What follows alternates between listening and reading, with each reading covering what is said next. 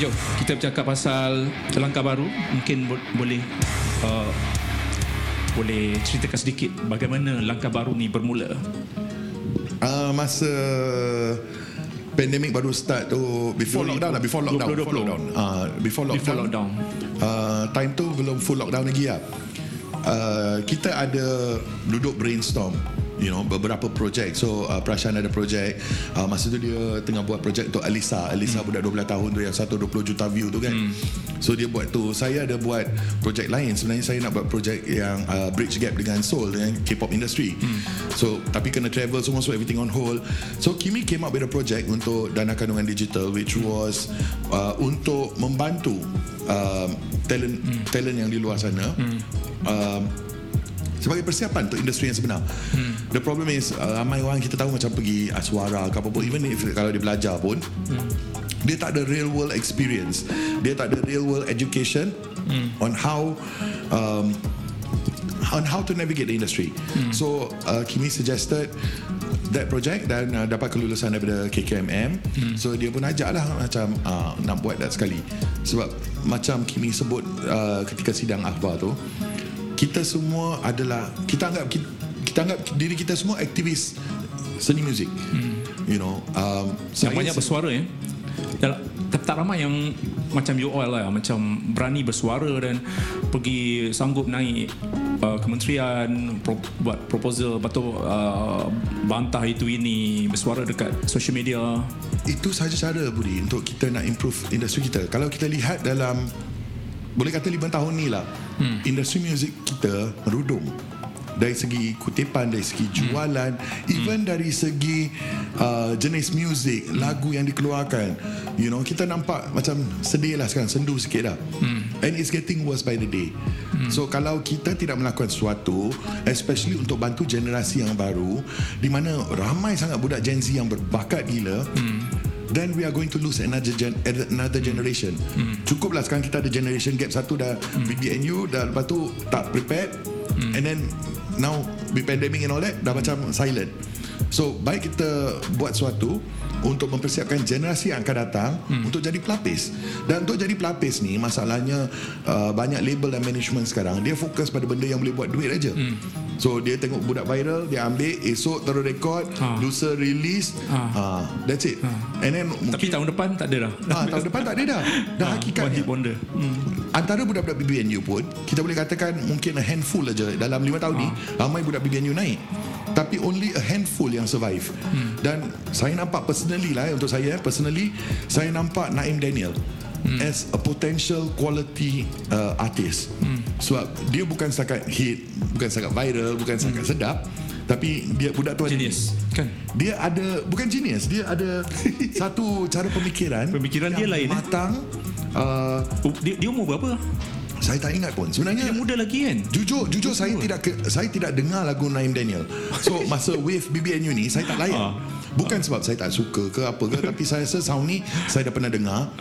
So I'm not interested lah. Saya nak cari benda yang baru untuk nak excite me for music kan. But saya rasa bila Na'im Daniel caught my attention masa Azwan Ali carut dia. Masa Azwan Ali persoalkan siapa macam mana dia menjawab. Cara dia menjawab tu. So lepas tu pula dalam pandemik tu kita ada clubhouse session, Na'im ada sekali. So saya pun, dia tak kenal sebab kita tak pernah jumpa. Kita pun editor pun duduk office saja. Dah tak keluar tu padang sangat dah sekarang. So dia tak kenal pun siapa saya. So when we started talking about music and all that, aku kagum lah budak ni. And I told him I'm surprised. I've never heard your songs, I know who you are. Of course saya kenal siapa diri awak, saya tahu awak ada hit, saya tahu dah AGL apa semualah. But saya kagum dengan cara dia jawab. Then I told him, you know, apa yang kau cakap tu, cara kau cakap tu, dia tak mengundang malapetaka tau. Kalau orang lain kan melatah dengan Azwan kan, dah habis kan, jadi perang kan. Dia matikan. Tapi dia matikan bukan dengan cara merendahkan orang tu, you know. What he said is a professional, as a professional. So sebagai orang media, aku macam perfect answer. Itu respon yang terbaik cara kau jawab. Sebab bukan aja kau balas, tapi kau balas dengan hormat, di mana orang nampak kau macam wow. On top of that, orang yang serang kau pun macam aku suka budak ni. You know, because orang tu tak rasa attack. Dia tak go on offensive. So Na'im Daniel is one of the few. But we need more Na'im Daniels. We need more quality artists. We need to keep exploring the new generation and growing them to be quality acts yang boleh tahan lama sikit lah, bukan setakat setahun dua. Tak nak lah Malaysia segera lagi, dah lah cukup lah banyak. Jom berbalik pada langkah baru. Peranan you, peranan saya, apa yang you nak curahkan pada dia orang? Oh, apa yang saya buat sesi dan mereka tu lebih pada media. So media ni sekarang kita tahu media bukan lagi kalau dulu media cetak, media elektronik. Sekarang kita media online, which is blogs, you know, it can be anything to YouTube, to podcast. So banyak form online sekarang. So each and every person kena faham. Masalahnya even ramai artis kita tak faham how each medium function. So first thing yang kita ajar pada wannabe artist, kenal all the media, kenal how they operate, how they work, and also kenal their audience. So kadang-kadang audience dia bukan audience engkau, kan? Macam follow engkau are those who are really excited about entertainment world, right? So they have to know, kalau they cannot come in empty. So apa yang saya ajar tu macam mempersiapkan mereka untuk di different platforms, and that sedikit sebanyak overlap dengan Prashan punya topik, which is social media and branding. Sebab kebanyakan artis sekarang they self publish. So kalau dulu kau kena ada label, kena ada major, kena PR, ramai budak sekarang indie. So they do everything on their own, it's DIY. So saya pun terlibat dengan the indie side, the DIY side. So I understand how hard it is to learn every single step. Apa yang kau nak belajar. So kita sharekan lah apa yang mampulah daripada pengalaman kita, daripada pengalaman saya sebagai wartawan the past 25 years sebagai someone who has been in the online media, as well as someone yang dah pernah dengan production and management of artists and label lah. So Jo, apa yang you tengok perkembangan ataupun perubahan yang diorang dah terima semenjak 13 bulan 13 bulan ada perubahan tak ataupun you guys macam? Perubahan tu banyak. Sebenarnya bila kita pilih contestant, kita tak nak yang dah ready. You know, ada yang macam Kimi ada sebut, ada yang dengan video clip dia nampak macam pro dah. Dia macam dah wow, kau dah produk dah, kenapa kau nak datang kat kita? Kita pilih orang yang kita dah nampak the promise, the talent, the potential tu. Kita nampak wow, ini interesting. Tapi mereka somehow, whether it's umur ke, macam ada abang-abang teknologi dan sebagainya, or you know, maybe you're a married couple, it's hard to be a married couple and get signed. You know, there's a lot of stereotypes that they don't fit into. Artis kita suka yang single, yang jambu, yang cantik, you know, most of the time. So they immediately, orang buka mata je tak nak bagi peluang. So we are picking the ones that really have the talent, that are ready to be in this industry and deserve a chance. Yang pentingnya mereka deserve a chance. Mana lagi mereka nak dapat platform macam ni? Kan? Kalau dulu kita platform macam ni pun bintang RTM, AF, kan? Itu pun goes for a certain category. So we go for people yang don't fit into a category, but they still have the potential and talent. Dan saya rasa ramai sebenarnya kat luar tu yang macam tu. Ada yang mungkin talented, ada potential, tapi dia tak tahu nak pergi mana nak dapat bantuan. Sebab banyak sangat kau kena belajar dalam industri ni. So no one knows where to start. Cuk, sebagai pengamal media, apa yang you nampak selepas pandemik COVID-19 ni? Orang kata macam berlambak, semua orang nak jadi artis, tapi apa yang kualiti benda yang selepas pandemik ni, benda yang paling penting sekali untuk artis ni macam kembalikan, hidupkan balik industri muzik ni? Okay, kita selalu kata norma baru kan. They have to live dalam norma baru, iaitu norma baru sekarang kita kena faham. Kebanyakan artis di Malaysia dapat duit dalam dua cara. Satu melalui royalty, bila lagu hit dapat streaming ke apa-apa, itu royalty satu. Satu lagi live show. So live show yang paling teruk kena sampai sekarang, you know. And we have to admit, benda ni akan berterusan at least lagi 2 tahun. 2 tahun lagi. Sebab sekarang kita tak ada majlis sosial. Kalau nak buat acara hiburan pun 30% daripada kapasiti.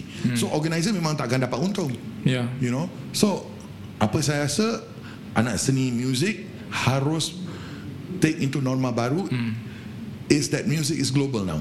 They have to keluar daripada kepompong, keluar daripada tempurung mereka, lihat apa yang berlaku di sekeliling dunia. You know, nothing is impossible. Korea dulu 20 tahun lepas you ada masa we did the launching of Nicki, ingat tak? Time kita buat Nicki tu, Time tu saing dengan Boa baru keluar. Boa is first generation K-pop.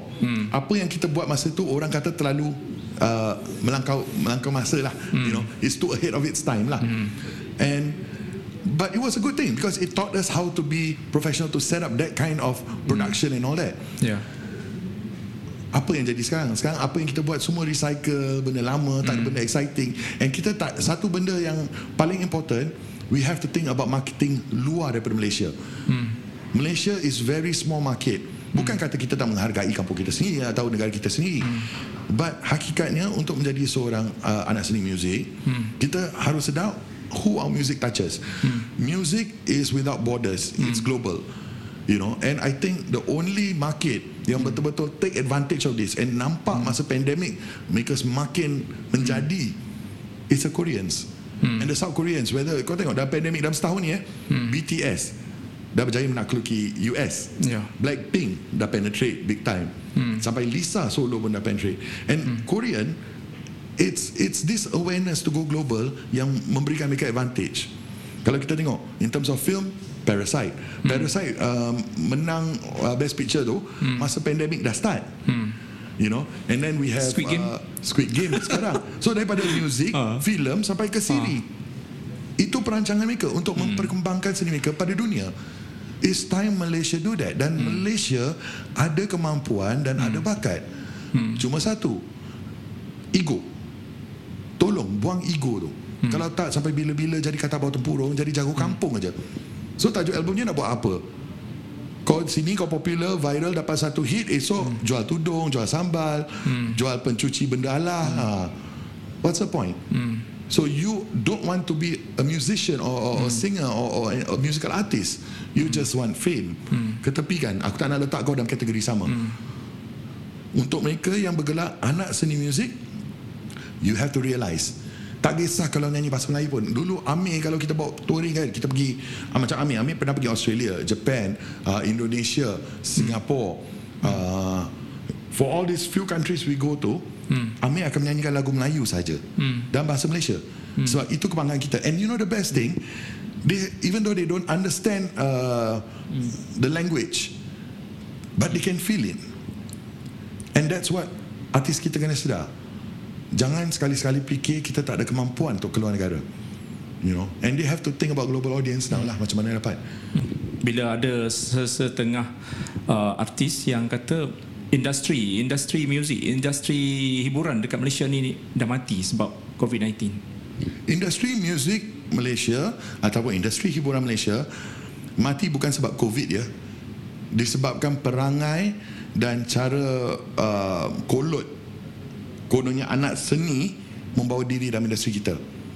That's why we cannot survive. COVID didn't kill us. COVID made us realise what is wrong. Kita untuk music specifically, bila COVID datang aja, baru kita, anak music kita sedar, shit, selama ni aku hidup dengan show live aja. That's why aku dah tak boleh hidup sekarang. Mana ada artis luar yang harapkan just live show aja, tak ada dinner show, tak ada konsert, terus mati. That's ridiculous. Other artists are making money from royalties, from merchandising, from online shows. Kau nak buat online show pun tak laku. Artinya apa? Something's wrong. And what's wrong is not with the market, it's with you. And each and every anak seni bertanggungjawab atas matinya industri kita sebab mereka terlalu selesa sebelum ni. So COVID-19 ni sebenarnya macam wake up call lah. Dia mengejutkan kau bangun daripada tidur lah. Dah lena berapa puluh tahun. Please realise, if you lose that one income, you lose everything. And memang it's true. Berapa ramai artis terus bungkus lah. So that is one lesson I will tell everyone lah, from what COVID has taught us. COVID didn't kill us. Sikap terlalu puas hati, perangai kata bawah tempurung dan nak jadi jago kampung, itu yang membunuh industri muzik dan industri hiburan Malaysia. Hakikatnya, kau tengok drama TV pun orang boleh shoot remote, masing-masing shoot scene sendiri, pelakon shoot kat rumah semua. Ada. Boleh je. Betul tak? Kenapa penyanyi tak buat konsert full on kat rumah? Mikrofon tak ada. Kau professional apa kan? Kau punya tools of your trade tak ada. Kita buat online show yang hiburan muzik dari rumah tu, Yang kelakarnya, bila kita minta yang muda lagi untuk buat, mereka siap ada DSLR, ada kamera, ada tripod, ada sound equipment, ada microphone. Penyanyi yang penyanyi sini bila tanya, dia boleh kata, oh aku ada penyanyi mikrofon yang karaoke tu, yang ada efek-efek tu. Kita dah betul dahi dah. Yang budak-budak guna tu. Kau dah 40-50 tahun dalam industri, takkan kau tak ada barang kelengkapan kat rumah langsung? Sedih kan? So where is your tools of your trade? Where is your professionalism? So siapa yang bunuh sekarang? COVID yang bunuh ke kau yang bunuh diri sini? Okay, jom. Berikan satu nama, nama artis, mungkin artis barulah yang akan tumbuh mekar ataupun yang menyinar selepas COVID-19 ni, yang you nampak dia lahir daripada kita punya PKP, apa, berkurung dekat rumah kan, tiba-tiba nama dia boom. Sejujurnya tak ada serius. So, okay. Tapi nak jujur jangan pula ada yang carut aku pula. Sejujurnya untuk 2 tahun ni masa pandemik, saya tak fokus langsung muzik Malaysia. Bukan sebab nak berangan ke apa-apa, tapi sebab saya nak belajar. You fokus kat Korea. Apa jadi dengan you punya projek hari tu? Yang mana satu? Banyak. You cakap you nak tumpukan satu grup ala-ala K-pop. Tiba-tiba tengok dolar keluar dulu. Macam mana? So, saya lepas dolar keluar baru aku ingat kau punya idea juga. Entahlah, mungkin setahun sebelum tu kita dah ada jumpa dengan syarikat rakaman tertentu, dah bagi tahu idea kita kan. Tiba-tiba muncul pula idea yang sama kan. Walaupun kita yang bagi tahu idea tu kan. So tak tahulah kan. Tapi I have my own label, I have my own label register, apa semua dah ada dah. Cuma macam aku katakan lah, banyak perancangan kita tak menjadi disebabkan COVID. Salah satunya sebab COVID, 2 sebab pertukaran kerajaan 3 kali dan sebagainya. Sedikit sebanyak mengganggu lah. So kalau ikutkan sepatutnya ada perancangan untuk saya pergi Seoul. I was supposed to meet up people from JYP and SM Entertainment. Ini pun baru dapat contact daripada YG. So banyak kita nak back and forth lah. So untuk 2 tahun ni banyak saya terpaksa limit sebab tak boleh travel. So banyak saya limit and put on Clubhouse. Kita banyak discussion, perbincangan, pembelajaran lah. So dalam tak boleh pergi sana dulu, saya belajar dulu online lah, daripada otai-otai kat sana lah. Sebenarnya saya bukan nak buat agency K-pop. I want to do an agency. Cuma saya nak ambil model maker. Sebab salah satu kejayaan K-pop for me is the understanding of how the industry works. So semua benda daripada imaging sampai music, sampai production, sampai merchandising, sampai live show, sampai everything, they are the masters. Sekarang Koreans are the top of the game. Even Americans are learning from them. So kalau kita nak sombong kata ala K-pop ni apalah, K-pop ni apalah, you know, trend lah. It's not a trend. Orang dah lama pintas kita dah. Dah lama overtake dah. So kita tak boleh sombong. 20 years ago memang kita lebih ke hadapan daripada K-pop. Masa kita keluar Nicki tu, it was only what, 18 years 2003 kan. Time tu, itu dah permulaan mereka betul-betul global lah. Dengan Boa pergi Jepun, training kat Jepun, release kat Jepun. That was the start of the globalization of K-pop. So kalau dalam, and before that lah, mid-90s kan dah start the first wave of the K-pop foundation of K-pop kan. If they can do it in 20 years, kita dah 20 tahun dah tidur dah. So what I'm doing right now is hopefully learning and establishing the network. And insyaAllah we can go to the next level of actually grooming our talents lah, tu sampai that level lah. So apa yang langkah baru ni pun kalau kau tengok, langkah baru ni structure dia tak naklah kata K-pop. Sebenarnya K-pop, sebab apa sistem idol K-pop ni, dia tak banyak beza dengan AF ke apa-apa. Dia ada kelas, dia ada mentoring, dia ajar semua basic requirement. Itu je. Nama je berubah, K-pop ke modul sama ke AF, apa dia? Modul sama. Modul mungkin K-pop memakan masa yang banyak lah, lama. Ya. Sebab K-pop dia ambil daripada pelbagai background. So kalau kau tahu dalam satu group tu, dia ada the rapper, the singer, the visual, the dancer. Setiap orang ada satu tugas masing-masing. So contohnya kalau kau visual, opa hello, tapi suara how. So of course lah mengambil masa sikit nak catch up dengan someone yang betul-betul menyanyi, untuk at least lah tak nampak malu sangat kan. Di Malaysia kita tak ada sistem macam tu. Apa yang kita ambil tu system of the grooming, cara mengajar, apa disiplin yang diperlukan. Kalau kita tengok cara budak-budak K-pop trainee, semua disiplin ada. Vocal performance, dance, choreography, styling, imaging, everything. And we need that. Sebab di Malaysia kita tak ada sistem yang ajar benda tu. Sejujurnya Academy Fantasia untuk aku was the only platform yang betul-betul menawarkan almost all the discipline. Cuma AF was done for TV. So of course dia kena pentingan visual, drama, nak kenen-kenen apa semua kan. So itu yang sayangnya. Tapi basic dia AF tak ada orang boleh fight dari situ. So harap-harap dengan langkah baru ni, kita tak adalah bajet AF kan. Tapi harap-harap dengan permulaan kecil ni, kita boleh sedarkan orang that this kind of pengajaran, this kind of pembelajaran perlu untuk semua yang nak menjadi anak seni muzik. Dia tak kisahlah kalau kau pernah belajar aswara, dah diploma ke dah degree ke master sekalipun. Tapi kalau kau tak pernah jejak the working industry, you don't know how it is in the real world lah. So what we want to do is expose them to the real world, couple that with the knowledge so that they can take a step ahead lah. Alright, thank you Joe. Untuk borak sini habis sini, kita jumpa lagi bersama dengan Jolie. Thank you.